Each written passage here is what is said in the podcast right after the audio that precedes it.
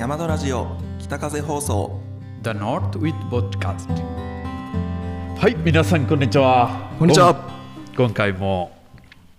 やってまいりましたね。やってまいりましたね。私山田スタッフの中村光大と。私が山田スタッフ MD よろしくお願いします。よろしくお願いします、えーさて、えー先週は新人スタッフの高山泉さんが泉さんが。ゲストに迎えてお話ししておりましたが、まあ、ロザさん MD さん泉さんの組み合わせいかがでした、結構よ良かったなと思ってました。うーん。一番びっくりは新人さんが全然緊張なくてもう慣れました。もう慣れてましたみたい。そうですね。あまり緊張見えない。すごいですね。パーソナリティみたいに口で緊張あるあるって言ったけど全然気にならなかったんですね、あれあれくらいで緊張あるとしたらこれからどれくらい伸びしろがあるか。伸びる種がうん。さ名前も高い山。高いあ一番高い山。伸びて。そうですね、もちろん、えーあと少し小さいことで今年の新人強いですよ。お。話もあったんです。ほうそれ素晴らしいと思います。全体的にですか？そう気持ちが。そうですね。強そうな気持ちです、うん。まあ、企画でもいきなり始まった山菜も 6種類持ってきましたからね。あとあー昨日特別山戸で、あー日本マナーサービスマナーなどもあったんですが、結構高山泉さんから個人的な質問が多かったです先生に。すごい積極性がありますね、はい。緊張なしで。おお強い、うん今後の活躍に期待してますでは、えー、と私たち、えー、ヤマドの、えーホテルマン私中村光大 MD がお送りするラジオについて、えーご紹介 MD さんからお願いしますはい。このラジオは岩手県西和賀町にある温泉旅館山戸がお送りする源泉情報かけ流し温泉およびラジオでございます。このラジオの中で温泉フォドカストと映像版 YouTube で配信しております。話題によって写真や動画も流れる場合もございますので、フォドカストリスナーの方、ぜひ YouTube でご覧くださいませ。ご覧くださいご覧くださいませ。えー、そして本日は5月の25日水曜日に収録しておりますが、えー先週お便りいただいていたにもかかわらずちょっと読み忘れてしまったお便りがございましたので早速ご紹介したいと思います。本当にすみませんでした、すみませんでした、結構大好きなお便りこの大好きな方々の、えーお便りが、はい読み上げを忘れてしまいました、はい。すみません。失礼いたします、はい。でも頑張って、えー一番最初カズ様のお便りいきます、はい。お便り内容。皆さんこんにちは。こんにちは。北風放送シーズン7楽しみにしてました。5月18日からシーズン7始まると思ってなんで前日お便り送りすることができませんでした。新年度から1ヶ月が過ぎし1ヶ月過ぎ山戸さんに新人さんが入社し北風放送も山戸さんもますます盛り上がるそう。ます、ますます盛り上がりますよ、うん。はい。新人さん頑張ってください、私が新人の頃仕事に慣れるまで、えー毎朝頑張ってドキドキしながら出勤していました、頑張って朝ごはんも食べなかったんです、しばらくそんな生活していたら、朝ごはんを食べないことが慣れてしまい、今まででも朝ごはんを食べない毎朝をお送りしてます。習慣になったんですね。えーもう慣れましたみたい、朝ごはんを食べるのは山戸に宿泊したぐらいです。ええそれ初めて知りました。初めて知りました。そして、えー楽しみにしていた山戸さんの宿泊したが近づいてきました、皆さんに久しぶりにお会いできる日楽しみにしています、新人さんにも会えるかな、それで皆さんお体も気をつけてこれからも頑張ってくださいありがとうございます。ありがとうございます。えー先週のテーマがえー新人時代のエピソードエということでのそはい。のアンケートでした、そうです。カズ様の。はい。はい、まあ緊張で、えーご朝ごはんを食べなかったという それが習慣で大和でだけ食べているというのがあの嬉しいことですよね。そうですね。うん。でやはりそのお客様に合わせて例えば朝ごはん多いのであれば調節したりとか和食基本にお出ししてますけど洋食派であれば洋食中心にとかお客様に合わせたサービスができるというのがヤマトですので、まあ、どんどんお話ししてお客様のことを知れたらなと思います。カズ様が朝ごはん食べないしか山戸で朝ごはん食べてます。全然知らなかった。そうそうあれだけね。うん、ちょっと自分の中ですごい、うん、すごく仲仲良くな、まあ、仲良くというか、親密、勝手にですね、えー親密に思っていたところでしたけども、全然知らなかったこともあるんですね。はい、では、えー、カズ様のお便りポイント、こちらが31ポイント。31ポイント。はい。はい、でこちらのお便りポイントというのが、えー1ポイント1000円の、えークーポン、はい。ヤマドでのクーポンとして使えるというポイントですので、えー皆さんどんどんお便りお待ちしております。それでは、えー続いてのお便りですね。こちらも、えー先週の新人高山泉さんへの質問として、えー募集したお便りでした。はい。はい。じゃあこちらも読み上げます。はい。えっと、ニックネームはアンコロモチ様。お便り内容、ヤマドラジオへ。お便り、えー RN アンコロモチ。ヤマドの皆さん、ラジオ深夜ステージお持ちわびしておりました。はい。前回の3歳の生放送も面白かったんです。さて、高山さんに質問があるんですが、告知ストーリー、ストーリーではい手持ち、持ってた白いものは何ですか、骨ですか？多分、インスタグラムで持ってたこの白いもの。はい。あのもちろん3歳ではなかったと思います。まあ、ストーリーズでそういう、えー山菜5種類見つけようという企画があった中の、はい。えー告知ストーリーも出したんです最後にこう白い骨のようなものを持っていたんですね。はい。質問は、高山さんの選ぶ山戸の部屋で一番泊まりたいお部屋は聞きたいんです。個人してお待ちしております。更新楽しみに更新楽しみにお待ちしてます。がとうございありがとうございます。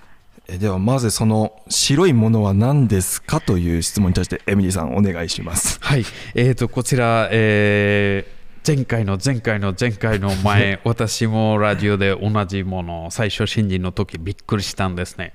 そこで一旦地元の野菜育てたいと思って、あーそのそこで大和の畑で橋本翔也大和のチームの個人的な畑があるんですね、山菜とか好きなものをそちらで育てたりとか、その場所知らなくてそこであーナイフみたいもので埋めて土やるとき骨が出たんですね。私びっくりしたんです。えー、ここからこんな綺麗な骨長い骨が出たんですね、これもともと橋本さんがその自然なものが好きだからその骨、鹿の骨とか熊の骨とかを埋めて綺麗になるようにその骨が虫食べて肉の分とか、そのために準備したのと私ちょっとネガティブに考えて私みたい新人の骨が今なんでなんで新人埋めるんですか？やっぱりその骨が、えうん。ー鹿の鹿の骨でした。鹿の骨はいでしたね。はい、はい。でまあその山菜を取りに畑に向かったのでその骨が見つかってその骨を持ってストーリーズで告知していましたね。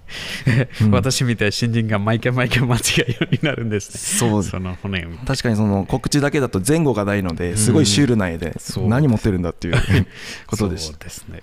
あともう一つ、あアンクロモチ様高山さんに質問高山さんの大好きな部屋、宮本で泊まりたい一番大好きな部屋は何でしょうか、何でしょうか、はい、こちらはですね、えっと、泉さんに、えー聞いてみましたら山戸の黒文字のお部屋おということでした。ガツラの隣の部屋、黒文字。はい。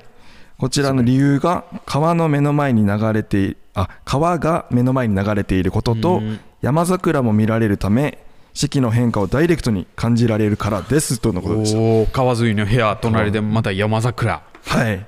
そうなんですよ、あの石割れた石からあの、ね、枝が出て桜が見られますよね。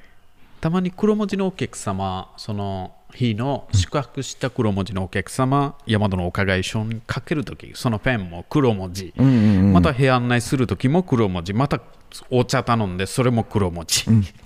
そうそうそう。ちゃんとストーリーでつながってるんです字もよ。黒文字。もうしっかり覚えますよね。黒文字、ね。思い出になります。はいということでした。ちょっと読み合わせ、えーしてしまいすみませんでしたが、はいんでし、たあんころ餅様の、えーポイントは3ポイント3ポイントでございます。ありがとうございますということでですね、えー今週がちょうどそのマナー教室が、えーはいはいあったということで、そのマナーに関して、えーラジオでお話できたらなと思いました。そして、えー、ヤマトには海外の出身のスタッフはい。が、えー4名いて、4人は、はいい4カ国ですね。はい。で日本人回せると5カ国になる5カ国ということで、えーそれをこう織り交ぜた世界のマナーの話をしていきたいと思いました。はいありがとうございます。それの中で日本の方々の中でフランスの旅行、また中国で旅行、また留学生もたくさん人いるんですね。うんうん何人ぐらい？そうですそうですいろんな、えー海外のマナーについてお話があると思います、はい、そして、えーそのマナー研修というのを、えー実施されたんですが講師には田原美春先生先生。が、えー来ていただきました、えー田原先生は電話応対コンクール全国大会というので、えー優秀賞を受賞された経験があります、はいはい。で今では、えー電話応対はもちろんですけれども、まあ、おもてなし講師として、えー、大和だったりいろんなところで、えーそういったマナー教室を開いていただいてます。はい、で MD さんもその参加されたんですよね。はい、えー一応私出勤して仕事で少し忙しいだったんですが、少し、えー1時間ぐらい最後のちょうどいいタイミングかなと思います。最後のまとめの時マナのまとめ、うん。練習のタイミングで後ろから入ってきて、ちょうど先生からその電話対応あまた日本のマナー、うん。あーお茶味噌汁またご飯のうんあと日本の考え方昔移動時代とかうんうん。前から、あと現在日本何がサービス的にマナー的にもう社会的にもう決まってるもの、うんうんうん。世界的にはどうと思っています。また世界のものもまとめて少し揃ったみたいうんうんうん。でした、すごい、えー結構勉強になりました自分も。うんうんうん。あと山戸のマナー。また、はサービスマナー。日本のマナー。社会的なマナー、えー、山戸のマナーが、えーもう先生おっしゃった通り説明通りは、えー一番詳しいは橋本さんはい。という、えー先生に多分一番最初学生でしたが先生もすぐ山戸でうん。8年以上橋本さんに見て、そうですね。そのマナーの先生みたい山戸の橋あ本さんに。橋本さんが山田の先生。あ山戸のマナの先生とおっしゃったんですね。ええはい、すごいですね、その、はい。尊重してくれて、あのーなんだろうな、もう決まった、これがマナーですよじゃなくて、ヤマトのマナーとこう合わせて、はいはい本当のマナーマナーというか、そういう話をしてくださったんですね、はい、あーまあ、私も、えー橋本に聞いてですね、えー例えば、まあ、立ち振る舞いであったりとか、まあ、使ってはいけない言葉はい、はい。で、えー例えばあ「お間違いないでしょう」ですか？あ「お間違いないですか?」ですか。はい、という言葉一つにしても一見、まあ、丁寧な言葉なんですけれども、まあ、その方に対してあの、まあ、間違ってるんじゃないあなたが間違ってるんじゃないですかというような言葉にも、まあ、捉えることができるのでそれは本当に相手に対して尊敬のマナーですかというお話があったそうです。はい、はい。なので、まあ、ご確認くださいという言葉に変えることでしっかりとした、えーまあ、尊敬を示すことができる。はいというお話であったり、まあ、あとは今はそのマスクの時代ですよねはい、はい。なので今までのあの笑顔のレベルだと全くわからないはい笑う顔がわからないはい、ということで時代に合わせた笑顔だったりとかはい。うんはい。やっぱりこう本当の気持ちで笑っていたとしてもそれがマスクで隠れていたら 全く意味がない。メインポイントがもう隠れてるんですね。そう。アイコンタクトしか、ここのしか見えない。そう。こちらでもお客様のアイコンタクトとか、うん。笑う顔とか、だからもちろんこう心からの笑顔っていうのは大事だけどもそのレベルを上げないっていうこう、うん、自分に言い,、うん。言い聞かせないと相手に届きませんよっていうはい。お話だったりとか、私、まあ、実際受け入れなかったんですけどお話聞いただけでもすごいかな。はい。い、いこと聞けたなと思いました、うん、そうですね。それで、えーそういったこともあったんですけど私新人時代に、えーマナー田原先生のマナーをはいはい。受けた時にですねまあ、最後の質問ないですかということで自分の中でコンプレックスがあってその姿勢の悪さっていうのはもう小さい時からずっとなんかうまくうん堂々と立ち振る舞いできないなと思っていたのでどうしたら姿勢良くなりますか？と聞いたところ、まあ、壁を使って自分の姿勢を確認する。ああはい。というのを聞きました。はいはい。でそれでこう壁に戻ってでこう歩き出す。でこの姿勢をずっとキープする。でもまたこう視線が崩れてしまうのではい壁に戻ってください。はい。でまた壁に戻る。そしてまた歩き出す。はい壁に戻ってくださいこれ、まあ、5回ぐらいやったんですけれどもそれから、えー家に帰っても毎日頭の中壁戻れ壁に戻れ壁に戻れっていうので今ではこう素敵な姿勢になれたんじゃないかなと 勝手に思うんですがエミリーさんどうですか？うーん広大さんに結構お客様からもよくかっこいいですね。スマートとか。あそう。それで多分他乱さないかなと思います。他、うん。例えば変ところとか。あそう。のあ変さもところから。なんだハンサムの話はいいんですよ。そうかっこいいの話。あと私昨日面白かったのが田原先生があー大和で例えば、えー長く多分大和のあー最初あたりからみんなにマナー教えたりとか、結構大和詳しいですね。大和っぽいサービス。大和らしいみたい教え方、うんうんうん。あと大和に似てるサービスとかすごいなと思います。そうでしたね。あの、まあ、橋本が嬉しかったこととしてその資料はいはい。にしても大和に合わせた大和に出てくる食材の名前がついてたりとかそれが本当に嬉しかったそうですね、はい。まあ、この場から高田先生にもあの感謝申し上げます。ありがとうございます。はい、あとすごいです。結構それぞれの前の学生たちに、みんなの立場から例えば外国人に私行ったら私に北風放送頑張ってくださいとか、うんうんうん。それもすごいアイコンタクトサービスバランスまあサービスフィロソフィーも言われるんです。すごかったんです。一人一人に。一人一人に例えば私に見たら北風放送頑張ってください。そこからもう自分の心のマナーがひ広がります。うんうんうん。サービスマナー。素晴らしい。うん、すごいですね、大切なことですよね。はいはい。ありがとうございます。あ失礼いたしました。大丈夫です。大丈夫ですか？はい。はい、えーそれでは、えー気を取り直してはい。えーその5カ国の、えー山戸スタッフからですね、えーいろんな世界のマナーの違いというのを聞いてきましたのでご紹介させていただきます。はい。はい、でまず、えースタッフのご紹介したいと思うんですけれどもまずは海外のスタッフで、えーアルメニア・エレバン出身のチャトリアン・ロザさん、えーロザさんは2018年に、えー日本に来て4年目ですね。4年目。はい。好きな言葉はご注意ください。ご注意ください。はい。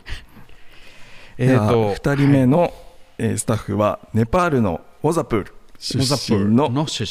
ライ・サンギタさんですね。えー2019年日本にえー来たので3年目3年目。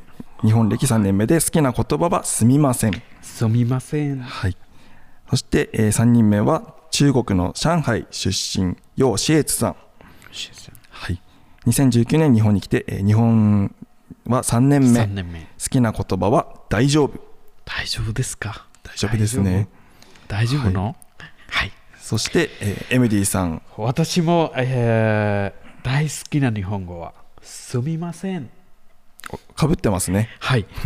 えーなぜか、何かあったら、何か失礼、何でも使える。すみません。ありがとうの時もすみません。えーすごい失礼、すごい綺麗な日本語かなと思います。自分からも。万能ですしね、はい。うん、何かあってすみません。エムディさんは、えーバングラディッシュのダッカ出身。あ、バングラデシュのダッカの隣の町、埼玉みたい、えー、とクミラという名前です。あ失礼しました。クミラですね。クミラ。の、出身で、日本に。来て、今8年目。8年目、はい。おお素晴らしい、もう慣れましたね。少し、少し、少し慣れました。うん。日本語がまだまだです。はい。はい。そして、えー私中村光大は、えー日本人。じゃあ、日本で何年ぐらい？日本に来たのが1992年11月10日。大体27年ぐらい日本。29ですね。29年ぐらい日本で住んでるんですね、そうですそうです。私は8年目です気づいたら日本にいました。あそうか。気づいたらもともと日本にいました。ねました。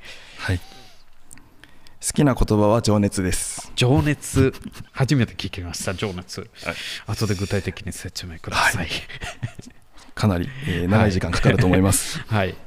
はい、それでは、えー日本の、えーマナーということで、まあ、ヤマドはホテルということですから、えーそうですよ。食事のマナーだったり、まあ、ホテルのマナーを、えーご紹介したいと思います。はい。はい。えーまず食事のマナーといえば、えーその席ですね。上座下座。上座下座。はい。はい。でこれは日本で席次と呼んでいて、まあ、尊敬する方は奥側。はい。はい、入り口よりも遠い奥だったり。り、遠いところ。はい、あとは右か左かといった左側、左側。はい、これは、えー、左上右下と呼ばれる、まあ、日本の伝統的な礼法、はい。礼儀だそうです。はい。まあ、左が、まあ、そうですね、えー偉い人、うん、偉 い。なので、まあ、ご飯お味噌汁もご飯の方に尊敬してご飯左に置くとかね。はいはい。そういうのがあります。こちらは、えーアルメニアではですね、偉い人は机の、えーまあ、一人だけ座るような席、はいはいうん、であればそこに座ると。はいはい。で、入り口に近いとかっていうのは関係ないそうです。はいはい。で、ネパールも、えー入り口にあ、ネパールは入り口に近い方が偉い方が座るそうです。そして、えー左か右かというと右の方が偉い。はいはい、という文化があるそうです。はいはい、これ、バングラディッシュはどうですか？バングラデシュ一応昔イギリス系でしたんですが、一応バングラデシュのマナー全部イギリスの同じ、アメリカとイギリスに似てます、うん。勉強もまだイギリス系の勉強です、レター書くときも。一応バングラデシュも先ほど、えーサンギターさんも同じでした。あネパールも昔イギリス系でしたんですね、はい。一応右の方がメインにしております。あと入り口の近い、うんそちらの方が、あのー一番偉い人座るはい、すぐ入り入りやすい入り口で、あと右、どうしても右、いつも右。あとその偉い人の右側の人たちも、うん左より偉いです、左の方々よそこじゃあ日本の真逆ですね。り。そうですね。あーそうすると日本に来てそういったところで困ったこととかなかったですか？今までなかったけど、まあ、間違ってどこか入っちゃったら困るんですね。今怖いなと感じたんです。そうですね。ですよね。はい。であと中国ですとその丸いテーブルでこう回転するようなはい。とあのテーブルだそうで,、はいで入り口から入ってすぐにそこでこう料理をこう並べてはいはい。であの回転するということで、まあ、その料理を置く近くは偉い人は座らせないということその時にこう何かスープがこぼれたりとかするといけないからということでまあ、日本とは違った理由で入り口より遠いところが偉い方座るはいはいはい。といういろんな理由があるみたいです。はいそして、えー次で言いますとあのテーブルのセッティングですねはい。箸の置き方はい。なんですが、まあ、私も今回初めて知りましたけどもあの横向きに日本日本は置いてそれは当たり前だとこんな感じですね思っていたんですが、まあ、これはあの尖った箸先を相手に向けるのが失礼というのともう一つ理由があったあったんですね。これは、まあ、自然を尊ぶ和食の精神ということです。えーとはい。その自然から得た食材、まあ、こちら神様からもらったものということでそこと人間の間に結界を作る境界をンみたい線とか、それが橋。そういう役割もあるということで、まあ、縦に置いてしまうとここがつながりますよねと。はいはい。なので横向きというこんな深い理由もありました。うんそして、えーこちら、えーアルメニアではですねまず箸は使わないと。はい。でスプーンフォークナイフをメインで使いますけども最近アルメニアに寿司屋ができて箸を使ってみる人が増えてきたと、はいはい。はい、で、えーロザさんも2013年に日本に来た時には箸にチャレンジしたけどもできなくて13年ではないですね。あに日18本に年。あの住む前に一回旅行に来たじゃないああ、ですか。はいはいうんはい。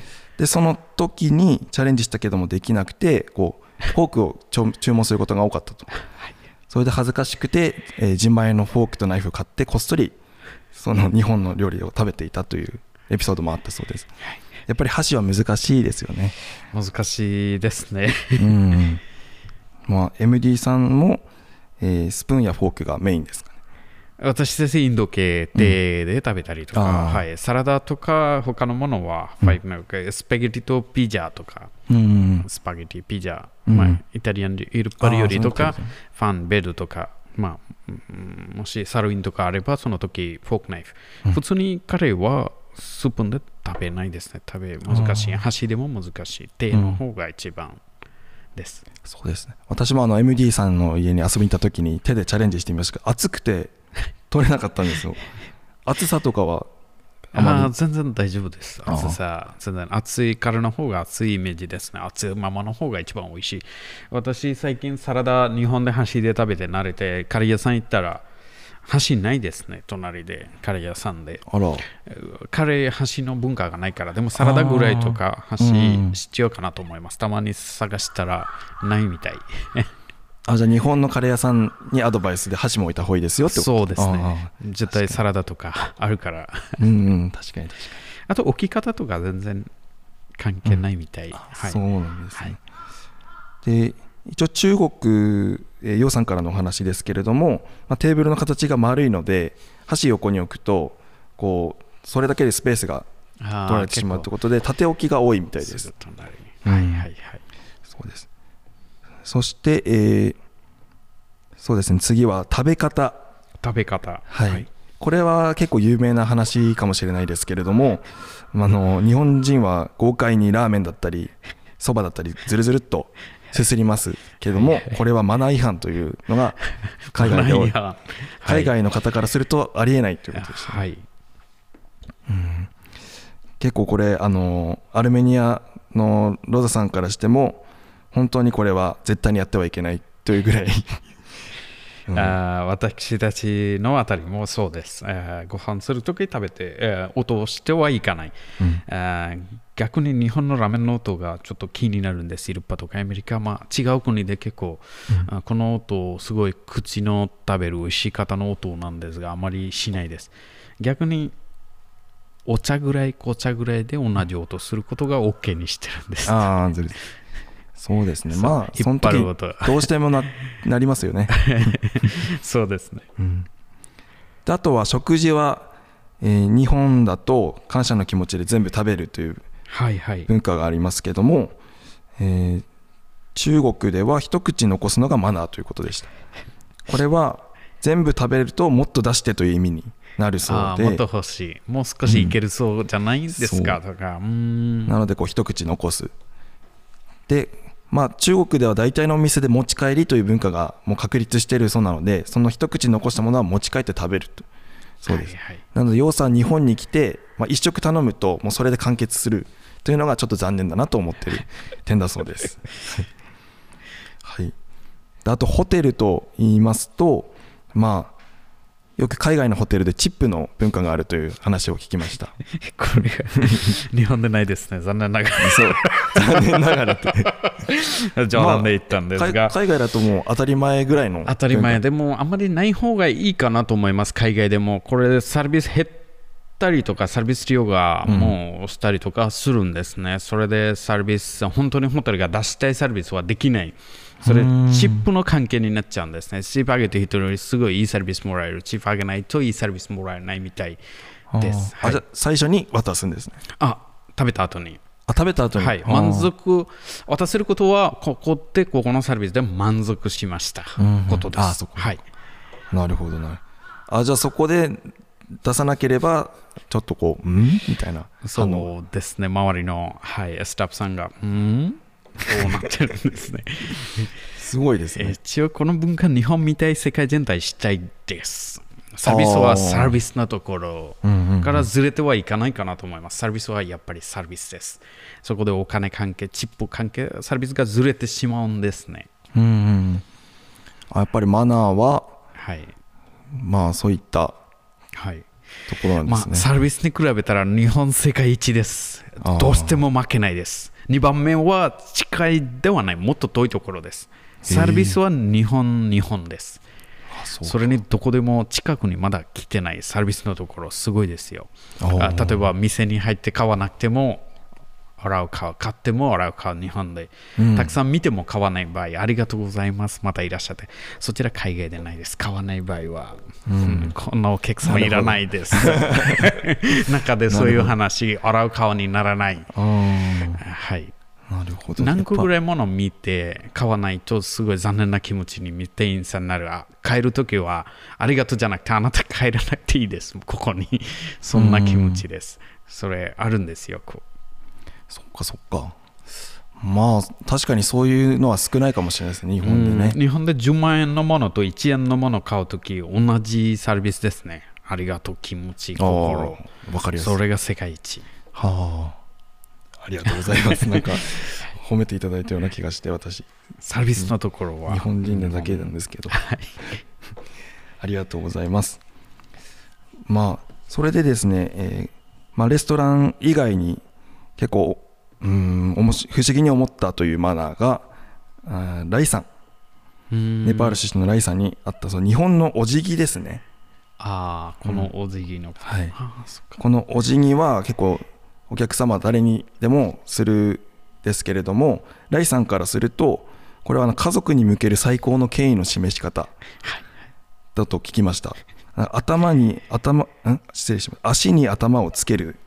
だったり足の近くで土下座のような姿勢をして、まあ、家族だけですよ。家族に。家族両親だけかな？両親あ両親だけ。あそれがあ両親に結構本当に言えば日本であお客様が神様と言われてます。他の、あさサンギタさんのおっしゃった通りは両親にそのところまあ世界いろいろバラバラなんですが そちらに誰に入ってはいかないですね。そちら。あ両親だけに入れることです。例えば、体の大事なポイントは頭、それが両親向きに、両親につながって、両親の足まで行っても構いません。そういうことです。一番尊敬、他の人にあまりやらないです。はい、それがこう日本でみんなその 動きがちょっと見えたので驚いたという話でした。そうですね。うんまあ、日本のお客様、神様みたい尊敬してるから、うん一番はお客様ですね、日本に。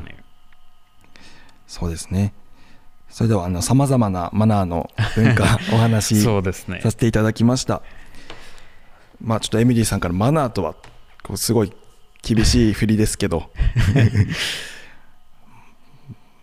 マナーとは何だ何ぞやというのあー先ほど小田井さんおっしゃった通りさまざまな国のさまざまなマナーとか、まあ、それでその場所によって田原先生も昨日おっしゃった通りは大和は大和パターンで一番いいです、それでお客様に愛する、お客様につながる、それがメインです。それ大和のパターンでそれがいいサービスいいマナーです、場所によって世界上も、あーそれぞれですみんな、それがメインですつまりは一番大切なのは心。を心のつながり。愛することです。愛すること。はい。私もこの愛を広げていきたいですね。私たちもね、はい。ありがとうございます。ありがとうございます。